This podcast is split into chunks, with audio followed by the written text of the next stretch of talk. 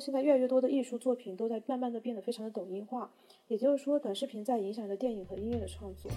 这种大众媒介出现之前，会有一种更传统的广播形式，那就是比如说村头的大喇叭，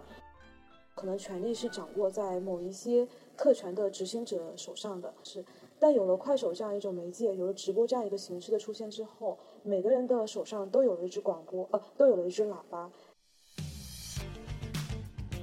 乔布斯去做产品的时候，他大部分的产品都是自己产品的消费者，他做的东西跟自己的个人喜好是融合在一起的。呃，像张一鸣的话，理性，他对于信息输入其实有一定洁癖，跟他自己的喜好，我理解是有一些差异的。哎，我了解一下，你在做产品的时候，呃，你会倾向于说是以。做自己喜欢的那类产品吗？还是说你有的时候可能会选择说将个人的喜好跟自己做的产品剥离开来去看待？嗯，我觉得我没有选择。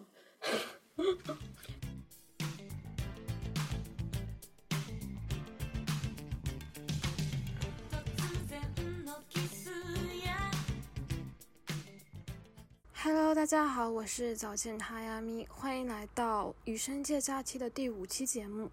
这期节目我们准备聊一聊抖音。在一九年的时候，我在字节内部写过一个 blog，在 blog 里面说，我一直有一个偏激的观点：做过视频的产品经理都是不应该沉迷于消费短视频的，这就像贩毒的人不会吸毒一样。那时隔两年再重新回看这这句话的时候，会觉得这里面带着一种非常深的傲慢。所以呢，嗯，这一期节目就是对抖音反思的再次反思。首先，请我们这期的嘉宾海螺电台的 Sean 来给大家打个招呼。呃，大家好，我是海螺电台的主播 Sean，然后我是在互联网行业的一名产品经理。嗯，大家好，很高兴来这边做客。我嗯，前段时间有翻到呃海亚米这边有一篇文章提到对于呃反思抖音的反思。应该是有这样一篇文章，然后当时我看到，其实对于其中的一些观点和一些想法还比较的认同，对，所以说想呃跟海洋米这边也私下聊了一下，说啊，我觉得这个话题还挺有共鸣的，可以展开稍微聊一下。好的呀，那像使用抖音的频率和习惯是怎么样的呀？我在大概二零二零年之前的话，基本上是不用抖音的，我没有安装过抖音，虽然当时身边也有很多朋友用或者会去。呃，建议我去安装，但那个时候我还是比较一个，呃，比较一个排斥的一个态度，所以呢，我一直没有安装。我可能在呃那个时候，我我觉得可能还比较比较极端一点，我连 B 站的 app 都不会安装在手机上。对，但是在二零二零年左右开始，呃，我开始在手机上安装一些短视频的 app，包括像抖音啊、B 站等等。然后在嗯二零二一年之后的话，我其实已经陆续开始用这些 app。呃，我一般使用这 app 的话，目前主要是在我上下班通勤的时候，呃，可能在路上的时候会花个十到十五分钟的时间，可能会刷一些自己，呃，可能随便刷一下吧，可能也没有特别的目的，然后做一下放松。因为我现在通勤时间还比较短，呃，所以基本上限定在那个场景当中去刷呃短视频那部分，然后在其他时候，比如说工作时间，以及说呃下班之后的整块时间会刷的比较少一点。你身边使用抖音的人多吗？嗯，我看了一下，其实，其实之所以在二零二零年之前我不怎么用抖音，也是因为我我身边的这个生活圈子里面，大部分朋友是不怎么用抖音的，对，所以如果是我现在生活的圈子的比较紧密的朋友圈子里面，用抖音的人并不多。但是我刚刚提到说，像我的长辈，比如我的家人等等，他们会用抖音。啊，因为我的我的父母他们跟不跟我生活在一个城市，所以他们偶尔会拍一些东西，然后发给我，这个是一个比较常见的一个场景。另外的话，也会有一些是，呃，可能不是呃现在生活的地方的朋友，可能是我的老家，我老家是一个呃三四线的一个城市，然后会有一些朋友，他可能会呃拍一些抖音的呃视频，他不一定是直接发给我，但是有的时候可能会因为某些契机我可能刷到，这个时候可能会会看一下，然后他们也是。我据我观察，也是会日常去刷抖音，也会比较多一点。嗯嗯嗯，那这里可能就到了一个问题，嗯，就是为什么我们身边的人不会去使用抖音呢？嗯，我没有具体去问过他们的想法，但是与我自己出发来说的话，我不那么愿意去用抖音。就早期啊，是因为我觉得它首先视频给我的信息密度会比较低，然后它也不太会给我带来太多。我希望输入的信息，它更多的可能是偏向于消遣、娱乐或者刺激的内容。那嗯，对我来说，它可能能给我带来一个短时的刺激，但是它对于我呃精神上或者内容上的需求的满足度，其实我觉得是不够的。所以，呃，它无无法满足我对于信息的输入的要求。所以，我是我或者我我猜我朋身边的朋友不愿意抖不愿意用抖音，一部分的原因是这个。没错，我很同意。在那个 blog 里，我也非常猛烈抨击了视频使人愚蠢这个事情。就是说，视频它是按照固定速率播放的一个线性进程，那么观众在这过程中就必须被动去适用它播放的速率，在这过程中没有办法进行分析、推理、归纳和总结。那大脑在接受视频这种被动填鸭式灌输之后，刺激一直得到提升，也会很难再去主动阅读和处理大段文本。是的，是的，就是因为我偶尔也会刷嘛，我其实刷的时候，其实你是能感觉到自己会被那个那个短时刺激的东西所带进去，你是会陷进去的，因为它。就是可能几秒、十几秒刺激一下，刺激一下，你会很习惯的陷入它设定的那种场景，你可能还会继续往下滑，继续往下滑，然后你会不断被这种刺激一直推着往前走。嗯，没错，其实就是我们说的时间黑洞。嗯，然后我想到我还讨厌抖音的一个点，可能就是它的视频非常的公式化、同质化，嗯，很像是一个视频流水线工厂里面做出来的视频。就是它的脚本永远都是规划好的，然后大家看到一个东西火，争相去模仿，争相去复制捏贴。对对对，这个我觉得我想到，好像抖音有个 slogan 叫“记录美好生活”，对吧？对，如果说你说按它的 slogan 来说，记录美好生活，如果所有记录拍下来的东西都是表演出来的、设定出来的，那我觉得这个 slogan 就是一个非常大的讽刺，因为它根本没有记录什么美好的生活，这就是你强行构造出来的一个场景而已。上海前段时间在武康路上面有一个非常火的蝴蝶结的那一个老奶奶，然后她其实是一个，嗯，在过年的时候，老奶奶楼下有一对有一对小年轻情侣，他们为了让整个过年更有气氛，就做了一个蝴蝶结，把这蝴蝶结绑在了外面楼上，然后这蝴蝶结不知道为什么就在小红书和抖音上面火了。嗯，然后前段时间就是会有非常多的人去下面排队打卡。刚开始刚开始的时候可能还只是拍照而已，但后来就演变成了，只要老老奶奶出来，他们就会疯狂对老奶奶大喊大叫，并且在嗯老奶奶走在马路上的时候，也会有人拉她去合影。后来就是变成了对整个大楼的进出的人都有非常强的呃都有非常差的那种干扰，最后就是不得已那个粉红的蝴蝶结就被拿下了。呃，我我有点没太理解这个粉红的蝴蝶结，大家关注它的点是觉得这个事情很美好，还是这个事情很精致？我没太理解这个点，为什么一个蝴蝶结能创创造这样出这样一个所谓的网红效应？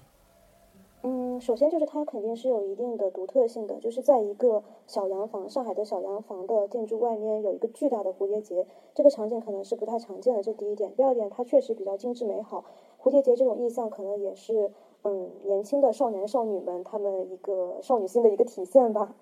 对，就是会有，嗯，它如果绑的不是一个蝴蝶结，比如说像是一个，嗯，像是一个什么其他的轮子啦，或者是一个机械键盘啦，可能就不会有那么多戳中那么多人的心吧。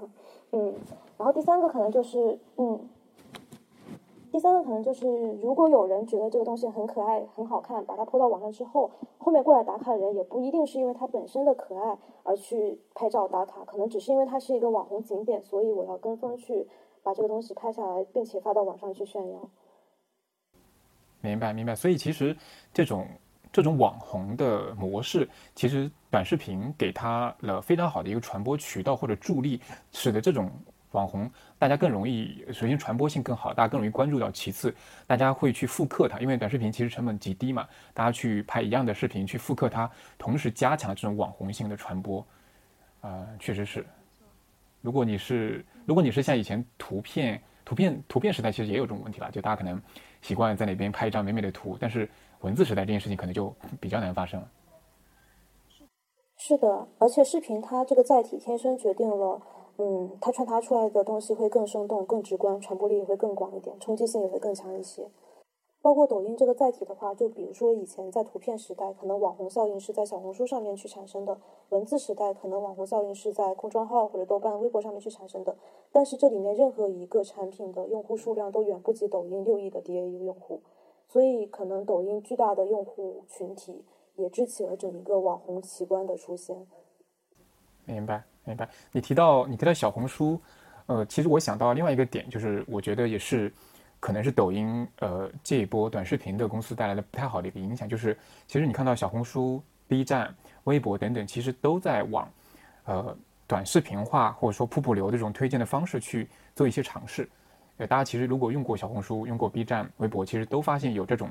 它会放一个这样的一个信息瀑布式的信息流，然后你刷的时候，它不断下面给你推荐新的，它让你沉浸在这里面。我觉得是这种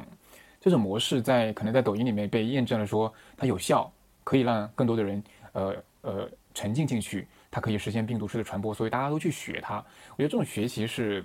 首先它是一个怎么说呢？我觉得是一个产品上的一个呃懒惰。大家其实可以看到一个非常简单的，也不能说简单啊，非常有效的一个模式生效之后，大家都去复刻这种模式，而其实没有去认真想说，呃，不同的产品或者不同的网站各自有自己的特点，自己的定位应该用更加符合自己特色的方式去做这种传播也好，或者这种呃去吸引用户也好，我觉得这也是一个非常不好的点，就是有一个非常好的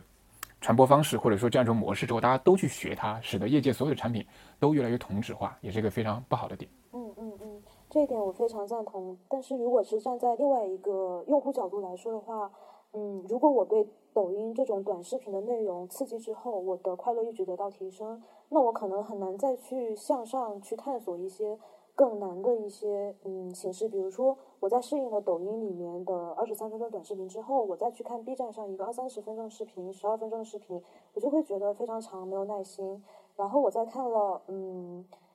抖音上的一些短视频的内容之后，我觉得视频它是一个非常不用去思考的被填被动式填鸭式的灌输。那我再去看小红书上面博主写的大段大段的文字，我可能就在没有再没有再有兴趣和那个精力或者能力去处理这样大段的文本了。我在想，是不是也是因为大众接受了这种传播形式之后，他只能再往下，只能往下走，他只能去接受更简单的一个形式，但他没法再去适应一个比较高阶难度的一个。一个一个载体了。那对于产品经理来说的话，他可能去探索的就不是一个比抖音更复杂、更嗯更多元的一个形式，而是比抖音更简单、更简单粗暴的一个形式。那这个事情可能会变得非常难，因为抖音的二十三分钟短视频已经足够简单粗暴了。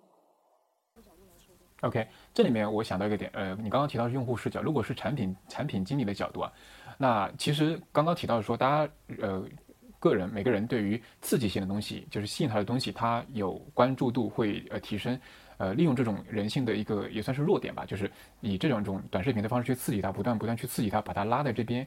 呃，我觉得可可不可以理解为说，其实利用了这种弱点，设计一种机制，让他沉浸在里面。那这种产品其实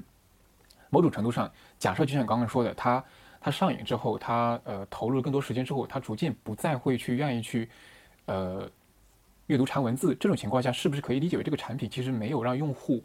变得更好？但这里面带有价值判断在里面，就是作为一个产品来说，是不是我们要去利用某一些特点，然后去做出一个只要符合产品发展利益的一个一个改进就可以了？还是说我们去做产品的时候，是不是要考虑说我们要做一个对某些群体或者对我们大部分用户更有利的、更有好处的一些东西？是不是要带有这种价值判断在里面？其实我是有一些疑惑的。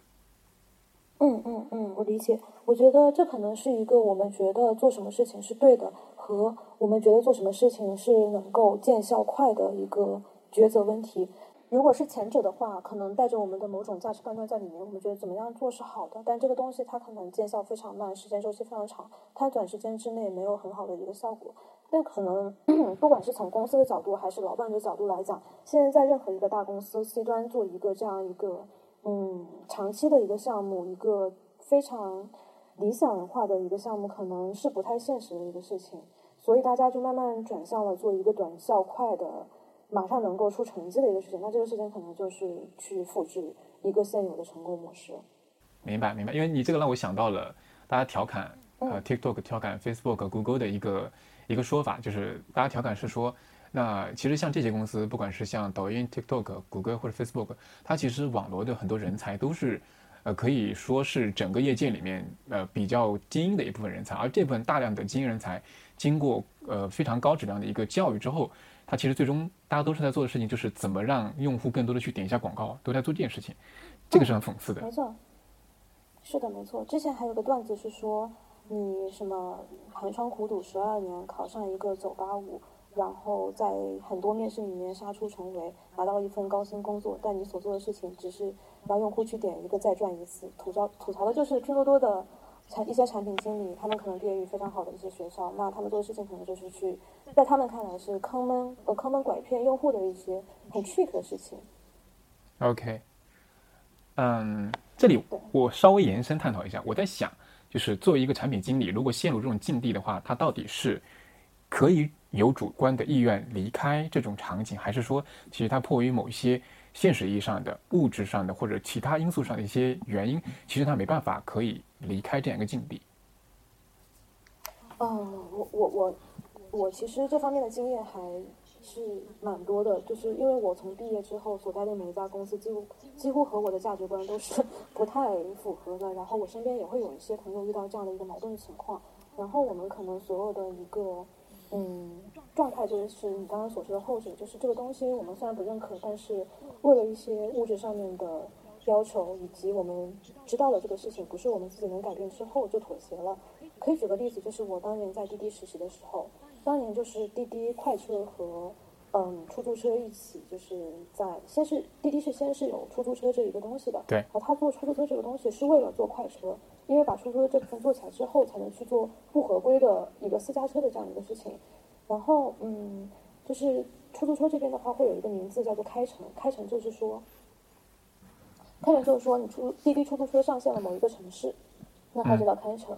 然后呃，我们的模式是说，就是先开城，然后把这一个城市的出租车的司机网络到自己的 app 下面，然后让他为滴滴去打工，并且利用一些前期的补贴烧钱的方式，让司机慢慢的能够习惯在这平台上接客，也让用户能够习惯在平呃在滴滴上面去打车。嗯慢慢慢的在培养起这个习惯之后，那滴滴可能就会把快车上线到这一个这个城市里面去，然后优先派单给快车。这样的话，从滴滴的角度来说，它就可以获得更多的一些运营收入。然后从呃用户的角度来说呢，其实他打快车还是打出租车是没有任何的，也没有太大的区别的，甚至打快车有时候价格会更便宜一点。那这里面可能受害的一方只有出租车司机，出租车司机，因为出租车司机他可能后面慢慢就很难再去接到一些单，嗯因为运力可能就是总体的运力可能就是运力就是那么多，但是你私家车分流一部分运力之后，并且被优先派单，那出租车肯定是。呃，客流量会减少。嗯当时我们有一个产品经理，出租车有产品经理，他就去一个城市做开城，然后他就坐到了副驾驶车上跟司机去聊天，因为他们想知道，嗯，就想调研一下出租司机对于滴滴整个 app 的使用体验是怎么样的。嗯。但是聊着聊着聊着，这个话题就从，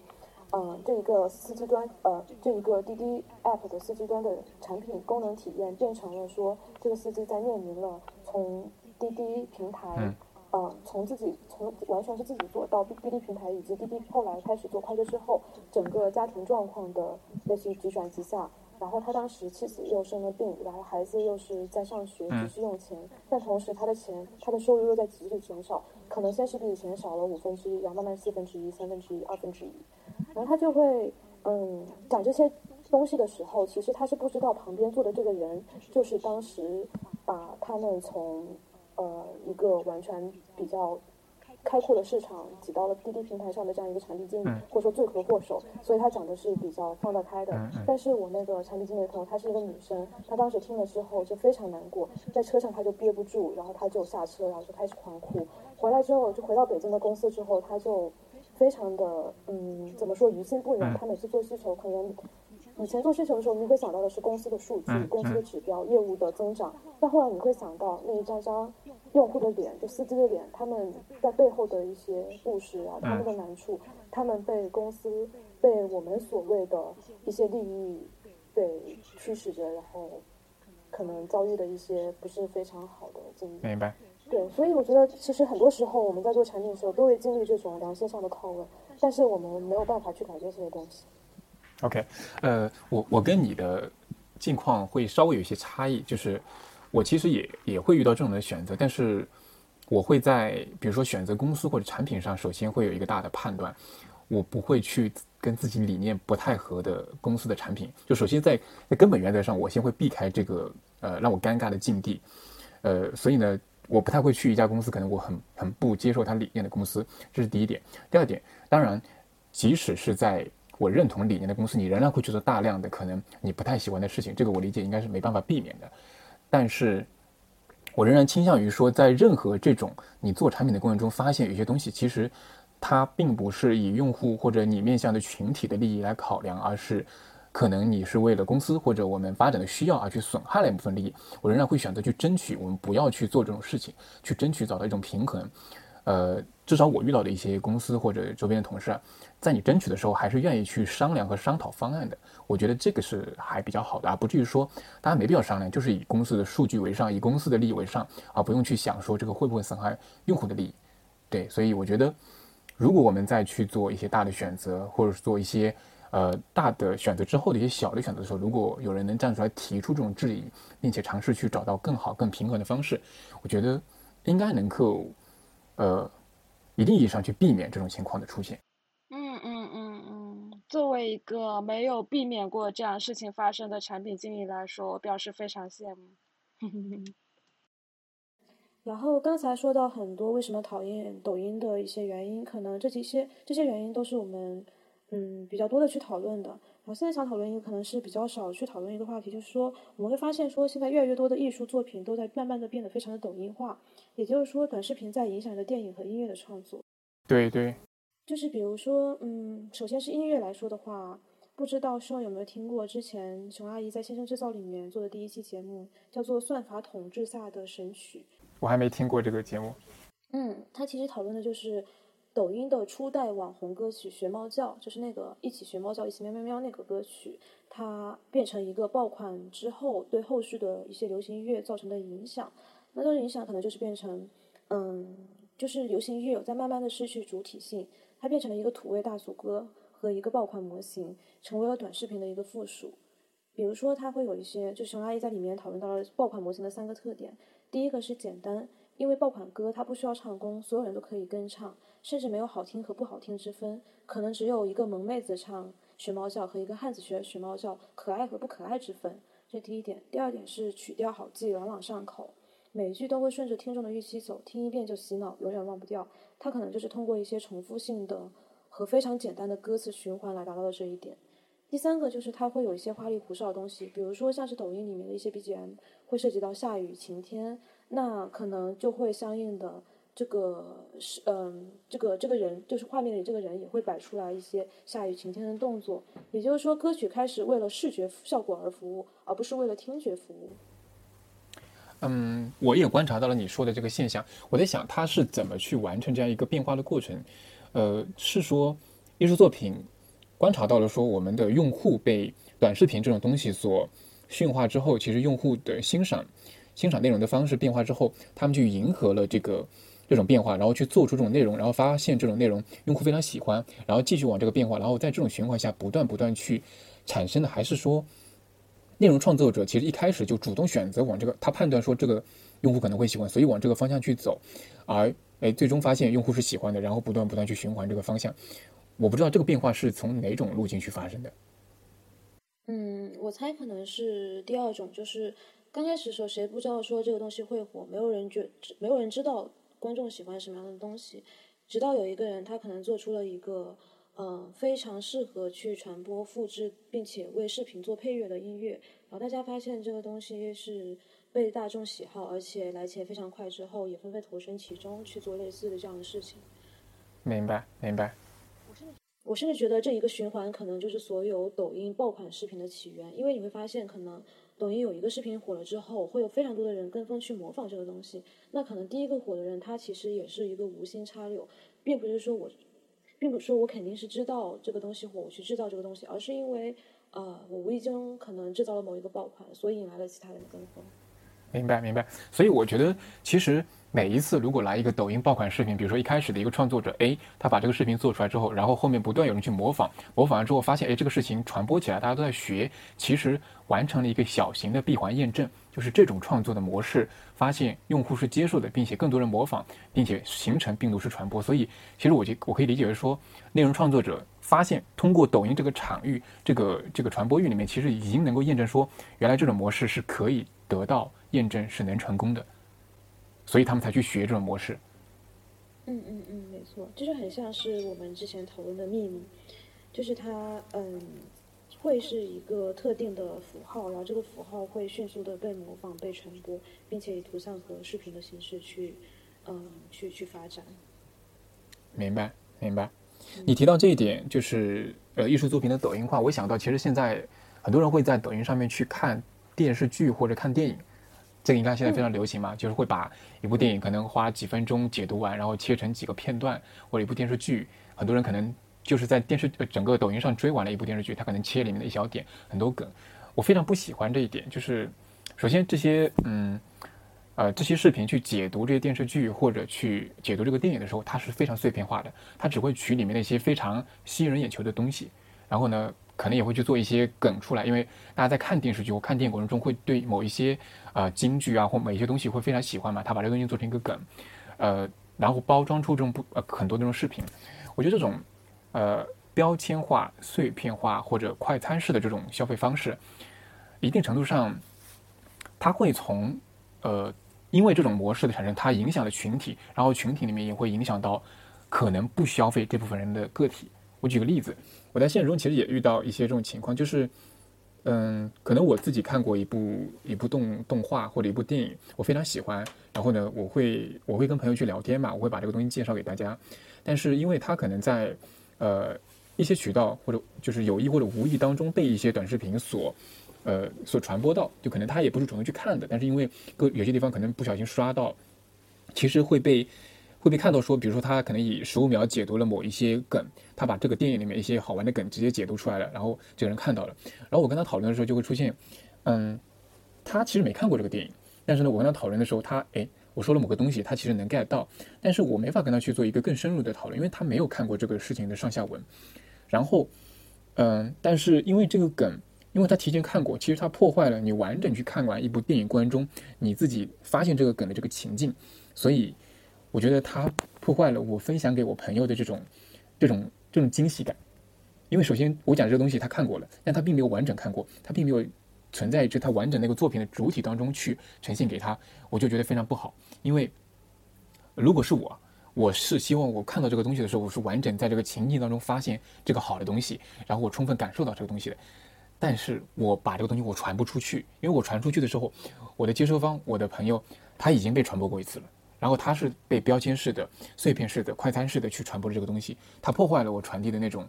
我觉得的美好或者那种好的东西。对，所以嗯，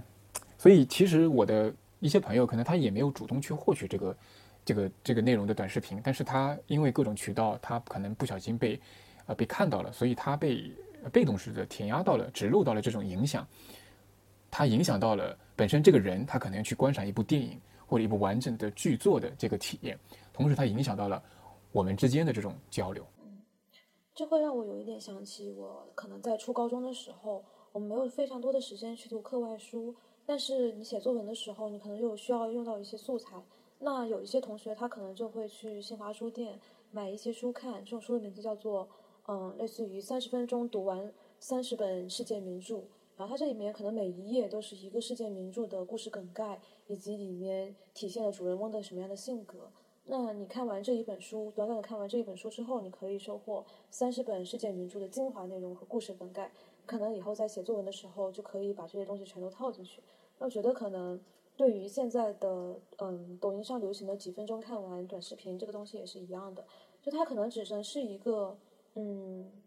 有时候它可能只能成为一个社交货币，类似于说你你有没有看过某一部电影，然后另外一个人就说啊看过，他讲什么是什么，但这个东西是没法互动的，就像艺术作文，它只是学生给老师展现的一个嗯一个一个一个一个一个任务吧。他没有一个互动的过程。如果这个老师再去追问下去，你从这个电影里面的哪一幕获得了什么样的东西，那可能这个学生就没法再回答上来了。在人际交往中，可能也是这个样子的。如果你再去跟他讨论一些深层次的或者上下文的内容，他就很可能嗯没法再去和你继续聊下去。是的，是的。比如说，我觉得像像《权力的游戏》这部剧，其实它是非常需要，因为它其实有点反套路。所以呢，其实它是非常不能被剧透的。一旦说就是呃，观众在看这部剧之前，它被剧透了，其实会非常影响的观赏体验。所以假设说，在这之前有一些短视频，他把这个东西关键的一些东西截出来，然后可能简单介绍完这部剧了。其实他已经把这部剧他在观赏过程中的这种反就是反套路这种剧作的创作方式，这种带来的愉悦感消解掉了。嗯嗯嗯，所以这其实也是一种消费者呃或者说是观众的悲哀，就是我被投喂了这样非常短平快以及嗯嗯就是一个短平快的内容之后，可能我就再去就算再去观看整一个完整的作品，也会减少那种惊喜的感觉。它破坏了原创作者他原来对这一部。剧投下的任一些心血，然后进行精心编排的一些结构性的，呃，一些完整的东西。这点我稍微延伸一下，我其实看到，我看到，嗯，其实，在前段时间有一个热点，就是中长视频的，像爱奇艺、呃，腾讯视频和和那个优酷这几家，其实对于短视频的，呃，快手、抖音、呃，B 站，其实会有一个比较比较严重的一个 diss 吧？你应该也也看到了，像那个。腾讯的孙中怀，对，然后像那个爱奇艺的公寓啊等等，其实都在，好像是一个什么互联网视频什么大会上吧，我记得这个事情好像闹得挺大的，反正业界争来争去的，其实也是中长视频对于短视频去做的这样一个呃一个反击吧。但是我我其实看到有一些分析啊，其实，在中长视频刚开始，比如说这个内容创作出来的时候，他们其实是想借助短视频的这种。短平快、迅速可以爆炸式传播的这种模式，所以在 B 站上面，比如说这个电影可能出来不久之后，大家去做一些呃剪辑，做一个几分钟的解读，其实大家是希望看到，因为它可以吸引用户去看这个这个原的呃电影或者原来这个剧集，所以其实中长视频在这个时候其实是会睁只眼闭只眼，甚至可以说利用了短视频的这种优势去扩大自己的传播性，但是。当这个事情走到中后期的时候，越来越严重的时候，就会发现它其实会反过来会去，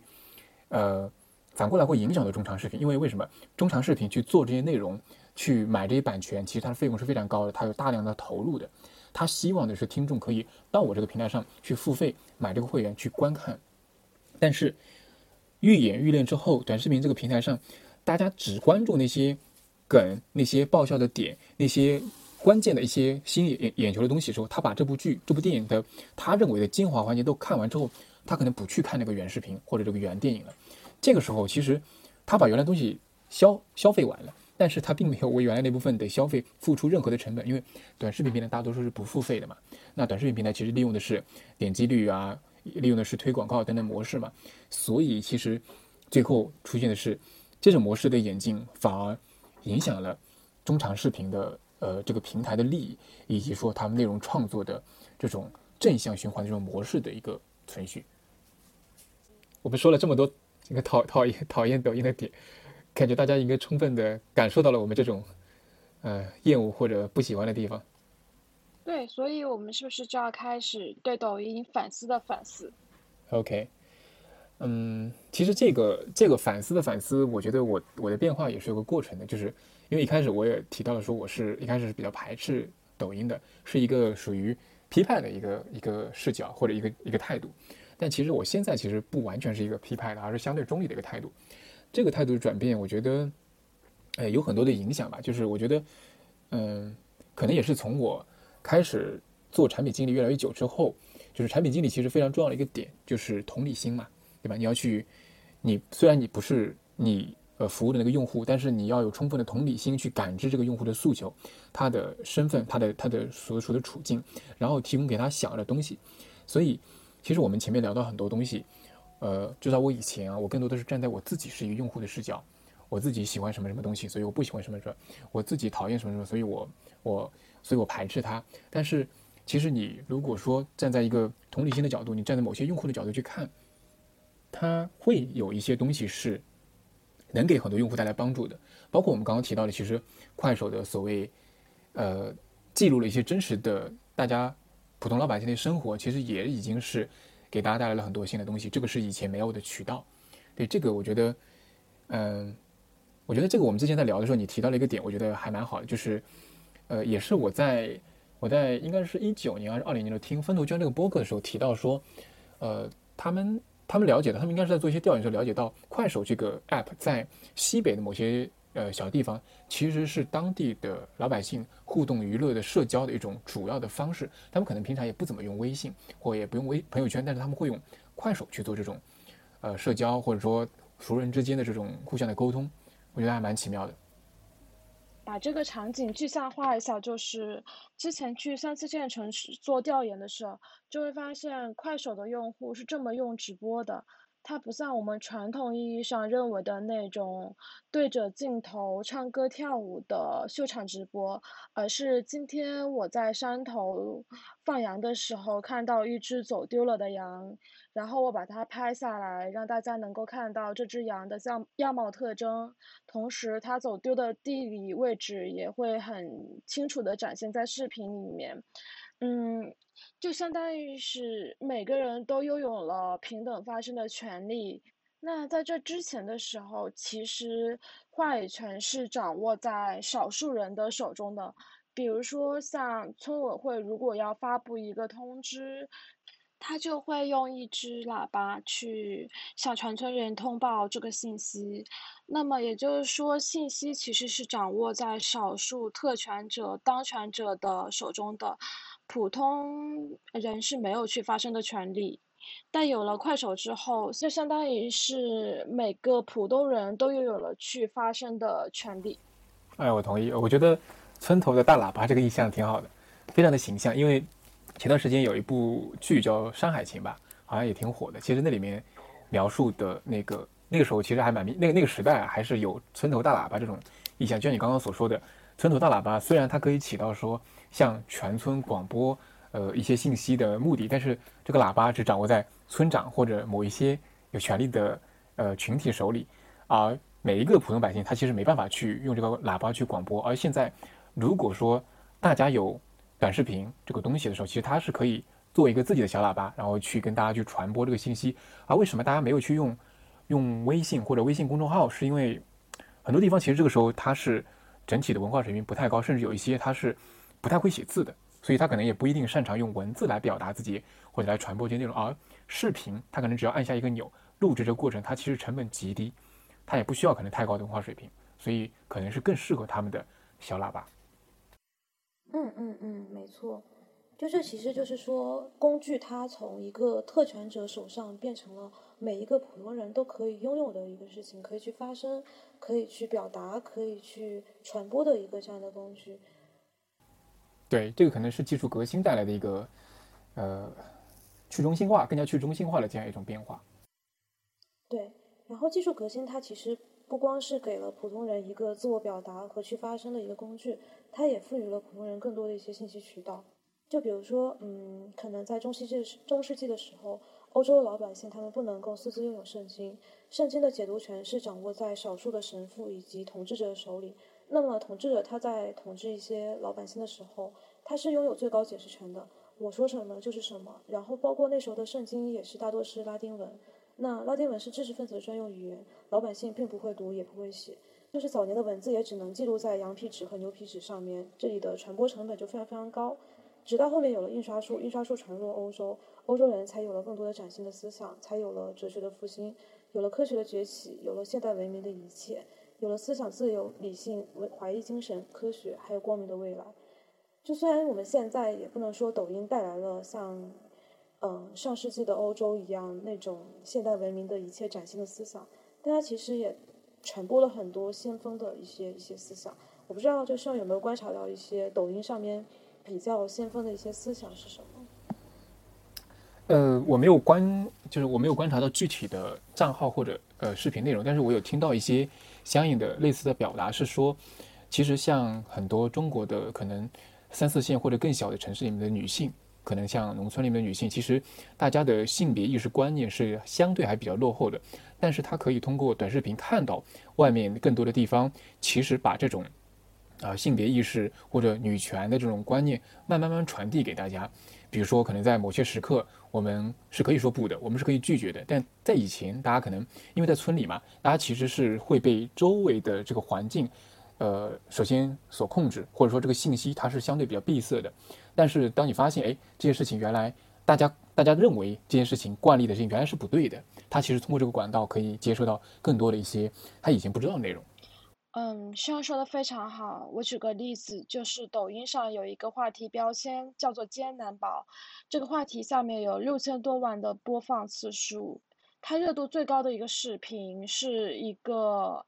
呃，男婴的头，然后，嗯，这个男婴的头在一上一下的抖动，仿佛在跪拜一样。然后下面就会有评论区无数的人在留言说：“承接健康难保。”其实就是说，嗯，很多在农村的女人，她们生不出男孩，成为了一种原罪。于是，她们去庙里拜佛也好，去医院看病也好，或者去抖音上接男宝也好，都嗯，都反映了她们其实是处于一种困境里面。嗯，然后我们去回顾中文互联网上大部分。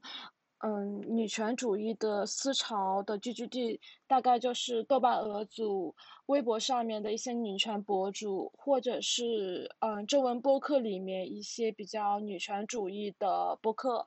那其实这些内容都是离这些呃农村女性非常非常远。但是抖音不一样的一点是，因为它的体量足够大，所以会有女权的思想，并且这种思想会向下对冲，去对抗那种比较传统的男本位的思想。举个例子，就是我之前在豆瓣看到一条广播，他说和老妈聊天，他说老家的民政局离婚的人太多，排队都排不上。结婚的人却寥寥无几，还说就算是农村的女性，因为刷抖音也看到了很多先进的女权观念，就开始转变思维了。然后他说，互联网的作用是巨大的，女性意识觉醒是一种不可逆的趋势。那我觉得，嗯，如果真的是这样的话，那抖音作为一种新兴的媒介，它在中间起到的作用是不可忽视的。OK，我其实我其实也之前还看到一个说法，就是把把这种视频化的信息传播的方式誉为新时代的白话文运动。嗯，我觉得它可以理解为说，其实呃，就像你刚刚提到的，其实在更早之前，有文化识字这个事情其实是某一些阶层才拥有特权，但是呃，但是随着说，嗯，虽然说现在文化水平越来越越来越高了，大家可能文盲越来越低了。但是其实要去有组织的、有逻辑的去用文字表达自己的观点、表达自己的呃生活分享内容，其实还是有点门槛的。所以其实视频的出现、视频这种表达方式的出现，它把这种门槛进一步拉低了。因为，呃，你刚刚刚说到说，即使你要去写文字，那你你起码得识字，你能写字是吧？虽然可能你不一定对你的表达力要求多高，但是视频这种它可能不需要你会写字，你甚至不用识字。你可能仍然会点一个按钮去做记录这个过程，那相当于说他把可以去表达自己的这种门槛降低，同时把这种群体进一步扩大了，所以它跟白话文运动其实一定程度上是有一点相似性的。嗯嗯嗯嗯，它其实是降低了普通民众去获取信息和表达声音的一种门槛。啊，我觉得，哎，我觉得这点我们其实谈的更多的还是以说，呃，切换了一下视角，那。如果不是以我们的视角出发，而是一些可能更普罗大众的视角出发的时候，其实发现这里面还是有很多可能视频化或者短视频化带来的一些好的东西。对，这也是我们就我们所谓的对抖音的反思的反思。嗯嗯嗯，我想起了之前抖音有一个“奶头乐”的一个称号，然后我还去专门查了一下“奶头乐”这个理论。据说它是出自美国这个战略思想家布热津斯基之口，大意就是说，嗯，百分之二十的精英给百分之八十的大众提供大量娱乐和游娱乐和游戏，就好像给他们塞上奶嘴，让他们丧失思考能力。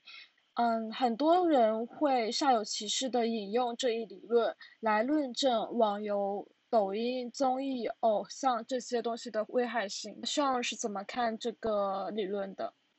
我觉得这个问题可能辩证的看啊，就是，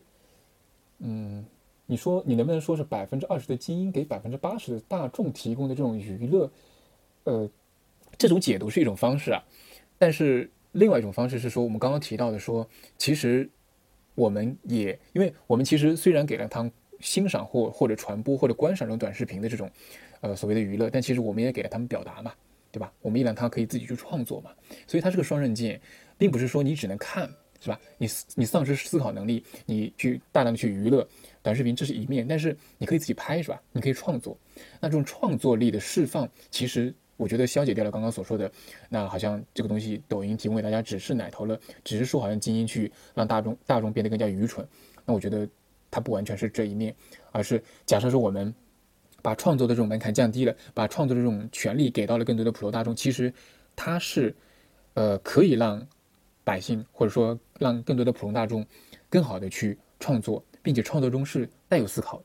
对吧？嗯嗯嗯，就是它不光是一个消费品，它也可以是个创作品。对，它是可以，它是可以有创作力在里面的。因为我们也看到了，说其实，在短视频平台上冒出了大量的这种所谓很多说土味的创造啊，或者非常有特点的新颖的创作方式，这些都是好东西，这些是需要花脑筋去想一下去创作出来的东西。嗯嗯嗯，这些是从创作的角度来说的。嗯，但是我觉得，即使是从消费的角度来讲，抖音也不完全是一个危害的东西。就是每个人都需要娱乐，都需要在繁忙的工作之外找到一个焦虑和压力的出口。嗯，就是娱乐本身也不是一件坏事。每个人都需要娱乐，不应该把它视为洪水猛兽。是的，是的。所以我觉得奶头论这种理论过于的。呃，划分阶层呢，就要强行把阶层划分为所谓精英阶层和大众阶层，然后谁提供给谁，谁去为了让谁去更愚蠢。我觉得这个如果拉回来看，其实即使是精英，那也是个普通的人，是吧？那普通人每个人其实都会有，你平常说，哎，你说你日常都是非常高质量的呃信息的书，但每个人都会有自己焦虑、自己烦躁、自己疲劳的时候。那呃，是不是在这个时候，我们也可以去有一些娱乐的活动？可以让大家更加放松，更加更加的去自在。这个我在前段时间听一个播客，就是，呃，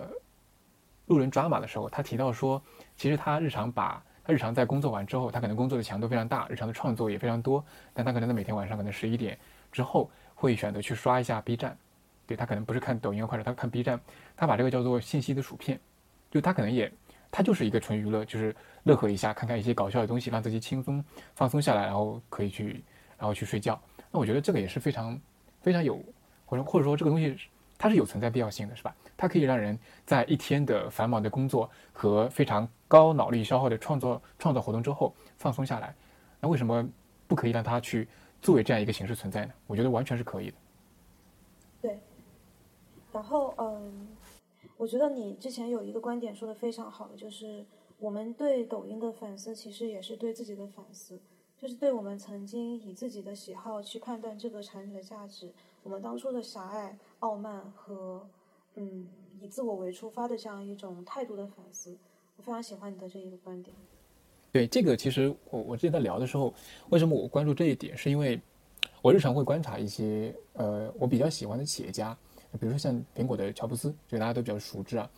呃也然后像比如说像国内的像王兴啊或者张一鸣，我其实。也是呃会关注比较多一点，但是我发现其实他们之间有比较大的一个差异点，在于说，乔布斯去做产品的时候，他大部分的产品，他都是自己产品的消费者，他做的东西跟自己的个人喜好是融合在一起的，就他做的东西，不论是 iPod、iPhone、Mac，甚至是皮克斯动画，都是他自己喜欢的东西，他是。把一个东西做出，他也自己喜欢推向所有大众，他想把好的东西推荐给所有人，他是这种创作方式。但是我在观察，比如说张一鸣或者王兴的时候，发现有一点点不同。呃，也也可以包含黄峥啊，跟黄峥做的拼多多也就类似的，或者像张一鸣的呃今日头条。呃，像张一鸣的话，其实，在在行业内，其实大家通过不断的解读，发现他是一个比较理性，他对于信息输入其实有一定洁癖的这样一个人，所以。其实像今日头条这样的产品，它也是这种通过算法的推荐，然后不断的去推荐用户自己喜欢的东西，跟他自己的喜好，我理解是有一些差异的。他可能他是一个自制力相对来说比较强的人，他可能不会去每天花大量的时间去刷这个东西。对，所以我觉得他去做的东西，并不是跟他个人的喜好强匹配的。他可能做的是，他根据自己的方法论去观察到的这个市场上有这样一批的用户，有这样诉求存在，然后算法这个东西可以很好的去让他们沉浸在这个氛围当中，所以他做出这个产品。对，所以他可以把自己个人的喜好跟商业化的产品、用户所需要的东西完全剥离开来看待，这两种不同的创作产品的方式差异是比较大的。对，所以我刚刚说说，呃，只以自己的喜好来判断一个产品的价值。其实是我之前一直去走的一条路，因为我很喜欢乔布斯，很欣赏他做做产品的这种方式嘛。但是现在其实也越越来越多的人或者越来越多的公司会有另一种方式，其实有很多啦。其实像，啊张一鸣的抖音也好，今日头条也好，或者像 Facebook 扎克伯格也好，或者像黄峥的拼多多也好，大家其实更多的是在用方法论去做事情，而把个人的喜好和价值跟这个东西剥离开来看待，它是另一种方式。对我看到的这种差异，所以我才会有说这种反思是说。呃，是不是我们只能以自己的喜好来判断这个产品的价值，而没有说考虑到说这个产品其实它可能不符合我的喜好，但是它符合另一波群体的喜好，在这波群体当中，它能产生它应有的那份价值。嗯嗯，对，嗯，理解。哎，我了解一下，你在做产品的时候，呃，你会倾向于说是以。做自己喜欢的那类产品吗？还是说你有的时候可能会选择说将个人的喜好跟自己做的产品剥离开来去看待？嗯，我觉得我没有选择，就是我想做的产品是我能够将自己的喜好和我做的事情结合起来。但是，嗯，当我毕业的时候，我去我去盘一遍市面上所有的公司，基本上。发展最快那家公司就是和我的个人意志是剥离的，然后那几家我非常喜欢的公司早就已经半生不死了。那我为了自己以后的一个职业发展，以及为了物质上面更好的回报，我愿意放下我曾经比较理想主义的执念和我想要成为乔布斯那样个人特质和产品特质融合在一起的这样一个梦想，然后转而去投向一个可能是把个人意志和商业价值剥离开的一个事情里面去。明白，明白，可能是天时的因素。就是有的时候，其实你在这个时代的大潮里面发展到某个阶段的时候，其实你有些选择你做出来之后，其实可能会损害至少短期内你自己的发展，或者说物质上啊各方面的相应的回报。对，如果你做出了一个可能跟整个现在大潮上不太一样的选择，你可能会选择的路啊，当然这条路是更少人走，但它可能会更艰难，确实是的。对，没错。所以有时候我也会跟一些朋友非常遗憾的感慨，说我感觉自己晚生了四五年。包括年初在 Clubhouse 的一些，比如说豆瓣离职员工的 room 里面，也会表达过非常强烈的那种愿望，就是想说为什么现在大家都在追求业务指标、追求数据、追求一些工资上面的利益，但是很少有人去关心一些文学、一些人性、一些哲学上面的比较虚的东西。理解，理解。不过我，我觉得我整体上来说还依然依然在反抗这一点，就是我在选择我做自己的产品的时候，因为我是做 B 端的，我是 B 端行业的产品经理，呃，我我在选择去哪家公司或者去做哪个产品的时候，我首先第一考虑还是会以自己的喜好和个人价值的匹配性来判断的。如果说这个产品我不喜欢，这个理念跟我不契合的话，我第一的反应我是会拒绝的，对。就举个例子，嗯，我不太喜欢钉钉这个产品，所以，所以当这个公司它给我任何的机会，或者说去去有职业机会的时候，我不太会考虑它，哪怕说它在市场上的地位仍然非常好，发展的特别特别呃，整体的一个站位是非常好的一个状态，我仍然不会去考虑它，因为我觉得，当我加入这家公司的时候，我去做它的时候，如果我每天特别疲劳，然后可能加班加点去投入一个自己内心里不太不太喜欢的这个产品的时候，我会非常痛苦。我会非常挣扎于这个东西，所以在这种情况下，我一定是没办法。首先，我一定没办法发挥自己的全部的呃能力，对全部的才华。然后，其次，我跟其他没有这部分负担的产品去比较的话，我一定会比他们更负担更重嘛。所以我可能肯定是做不过他们的，因为他没有这种痛苦的话，我有这种痛苦。我同样写一个文档去做一件事情的时候，他毫无负担，我有这种负担，我会很难受，我没办法去坚持下去。对，所以我。我倾向于我不太会去做这种选择，当然我大家所处的情境不太一样，每个人可能所处的环境或经历的东西不太一样，对，可能这只是我个人自己的一个判断或选择。挺羡慕你的，那那我们就来一个最后的小彩蛋好了。OK，嗯，就之前可能大家我和朋友会聊到一个问题，就是我们的 guilty pleasure 是什么？嗯，可能就是对于很多来说，抖音是他们的一个 guilty pleasure，就是他们会觉得说，我喜欢刷抖音，但是我不希望被别人发现我喜欢刷抖音，因为这可能代表了我是一个意志不够坚定的人，我是一个没什么其他兴趣爱好，我是一个愚蠢会被算法投喂的人，等等等等等等，会有一些我们刚才所说的那些抖音的害处所带来的一些标签的一些一些一些顾虑所在，嗯。所以，嗯，想也想也想请问一下，就是像你自己有没有一些所谓的一些 guilty pleasure，就是喜欢但是不希望被别人发现的一些爱好？OK，呃，我我我肯定有。然后我其实对于刚刚你说的那个点非常的感兴趣，就是你说有一些朋友其实刷抖音这个是他们的 guilty pleasure，但是在我这边我也会刷抖音，包括我也对抖音有一些不喜欢，但抖音完全不是我的 guilty pleasure。就我也会有 pleasure 在里面，但我没有 guilty。就这个点，我觉得特别好玩。就是，呃，我先想展开这个探讨，就是为什么会出现说他有 pleasure 在里面，他很想刷，但是他仍然会有 guilty。他到底是哪两部分在挣扎？就他为什么不愿意让人知道这件事情？我我很好奇这里面的点，因为我没有这个问题。嗯嗯嗯嗯，首先首先 pleasure 就是。嗯，可能就不用解释，刷抖音就是很爽啊，短视频刺激高，漂亮小姐姐小哥哥，内容又很短，不用去思考，又能很快速的带来一些快乐。那他为什么 beauty？我觉得正是因为可能刷完抖音之后，会很多人觉得空虚，空虚的原因可能是因为它除了带来一些，呃，它可能最多的只能带来一些非常短平快的快乐，这个快乐的半衰期非常非常短，在你刷完之后，它就不见了。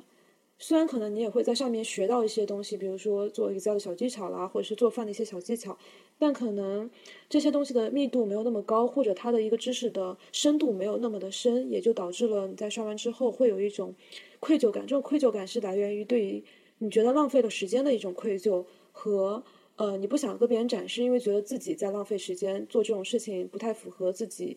嗯，比如说营造出来的一些努力，然后自律。呃，控对自己的要求非常高，等等这一些这一些的一些印象一些印象吧。你说到这个点，我我我我还蛮，我曾经有听过一个早期的一个播客叫得意忘形的播客，然后里面有一个嘉宾叫学霸猫，我不知道你有没有听到过。我知道。对，对我曾经听过他的一个观点，就是他说的是举例是吃炸鸡，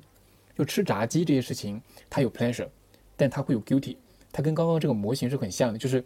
呃，你你很享受吃炸鸡这个过程，因为吃炸鸡很爽嘛，是吧？炸鸡味道很好吃，但你吃完之后会 guilty，是因为吃炸鸡会不健康，会让你就陷入就是我不应该吃那么多垃圾食品的这种这种状态。就比如说你这个人在节食或者减肥的时候，但是你吃炸鸡吃完很爽之后，你就会很难受，因为我愧疚，我我又又开始摄入了垃圾食品。但他提供了一种视角，就是我觉得他这个思考方式很好，就是呃。我知道吃炸鸡是不好的，它是违背了我自己的饮食原则的。他非常清楚的知道这一点，但是他给自己设置了个场景，就是 OK，我今天锻炼过了，我接下来要开始吃炸鸡了，你知道吗？他给自己主动的进入吃炸鸡的这个进程。我今天要开始吃炸鸡了，我知道吃炸鸡是不对，但今天我就是要开始吃炸鸡了。他把这个负担直接给消解掉了。就是如果说我带着这个负担去做这件事情，就是啊，我我要吃炸鸡，但我很痛苦，很痛苦。但是首先他进去。我知道吃炸鸡是不对，但今天我是主动去吃炸鸡的。我意识到吃炸鸡不对，但我就要主动去吃它，所以他就没有这种愧疚感。嗯嗯嗯。哎，我我觉得这个有一点像是健身里面的一个放纵日，就是你在七天一周七天里面，你可能六天都是非常严格的去控制自己碳碳水的碳水的摄入，但是教练一定会让你有一天是一个放纵日，就是你不能永远的在自控，你不可能永远的在约束着自己，你需要有一天去。吃一些你平时很想吃，但是控制住了没吃的东西，就是这一个过程才是健康的。如果你一直在压抑自己的欲望，一直在控制着自己不要去吃一些你想吃的食物，那很有可能你会在有一天那根弦终于断掉，然后你就会开始疯狂的进食，报复报复性的去吃一些高能量的东西，减肥也就失败。对对对，所以其实类比到类比到刷抖音，其实我也类似的用这种做法，就是我给他设定了一个时间段。可能每天只有十到十五分钟，OK，到这个时间了，OK，我可以刷一下抖音，我要开始刷抖音了。这件事情我告诉自己，我要开始刷抖音了。然后刷完之后，OK，我结束了这件事情。所以我觉得相比较刚刚的模式，我同样享受到这种 pleasure，是吧？但是我没有这种 guilty，所以我觉得更轻松了。嗯嗯嗯，对，这是我我在我在这个这个刷抖音这个场景当中，为什么我有这个 pleasure，但我没有 guilty 的一个原因。嗯嗯嗯。就其实你还是自己生活的，你还在紧紧的掌握着自己的生活，不会说是我好现在开始刷抖音了，然后我一直刷到半夜停不下来，然后在在明天第二天醒来的时候，会有一种非常 guilty 的感觉，因为我感觉我浪费了时间，我没有控制好我自己。对对对，我其实我其实主动掌控了这个的事情的边界，但是我我允许在这个边界之内，我可以进去，我我我没有没有没有必要没有必要带着这种 guilty 的情绪去做这件事情，因为它让我这个 pleasure 的享受过程也很痛苦。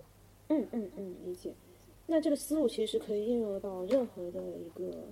呃你去做的娱乐活动里面去。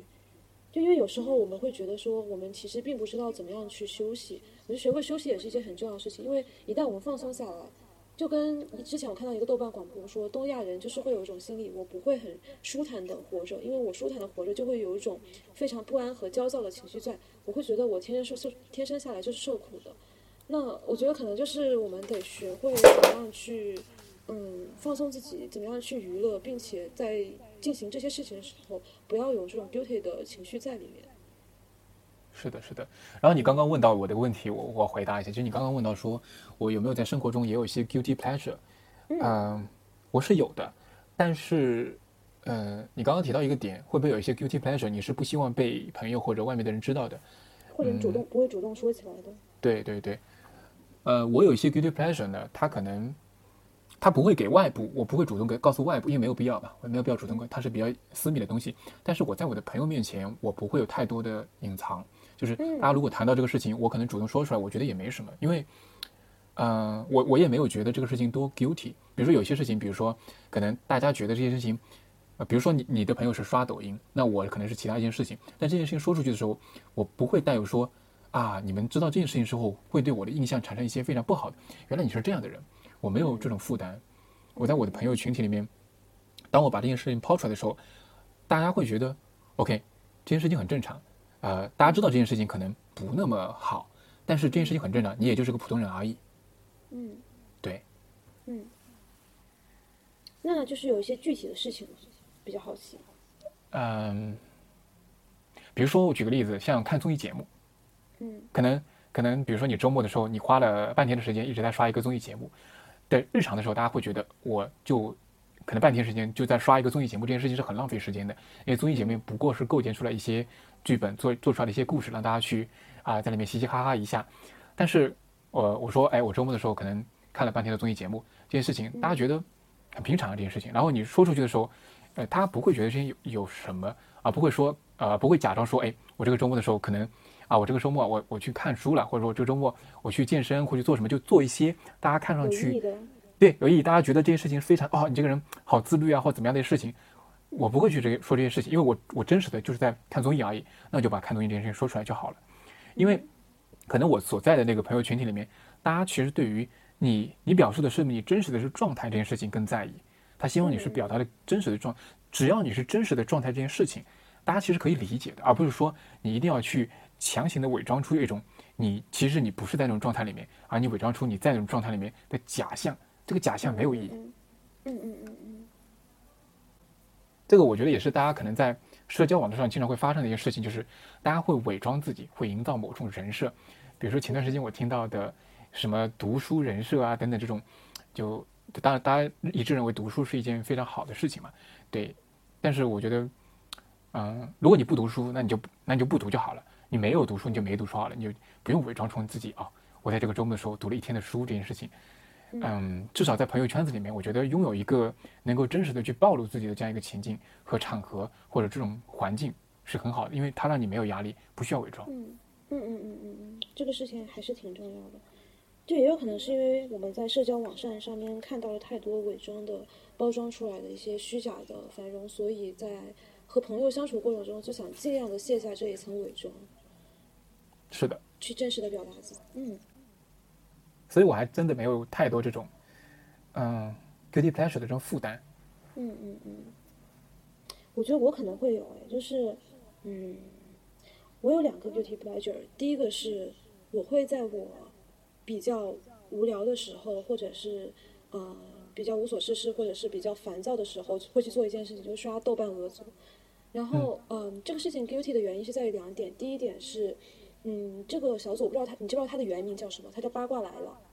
啊，我就真不知道。所谓的豆瓣八组，嗯，豆瓣八组，那它里面大部分的帖子是毫无营养、毫无内容的一些明星比美、一些粉丝嗯、呃私叉的一些事情，那些看的时候确实对我可能没有什么实质上的一些意义，这是第一点。第二点是豆瓣俄组它其实已经成为了某一种文化符号，这个符号它可能更多的是一个负向的东西。我之前还看到一个朋友转发了一个吐槽，是说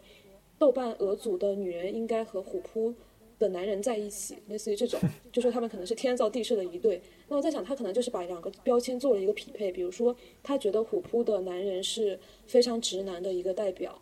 呃，那豆瓣的女人可能是一个非常八婆、非常八卦、非常呃喜欢扯一些女权的一些小心眼的女孩子，以这些女生为主。就是他们身上可能这些，就这个豆瓣豆瓣俄组身上其实是带了明显的一些文化标签在的，这个标签可能还是以负向的为主。那我觉得可能我如果跟别人说我在刷八组，会不会让别人觉得我是一个呃脑袋空空的傻白甜，我是一个非常激进的女权主义者，类似于这样一些不好的标签存在，感到 guilty 的一些原因，感到非常呃感到有一点点的嗯怎么说不安的一个原因吧。OK，我嗯，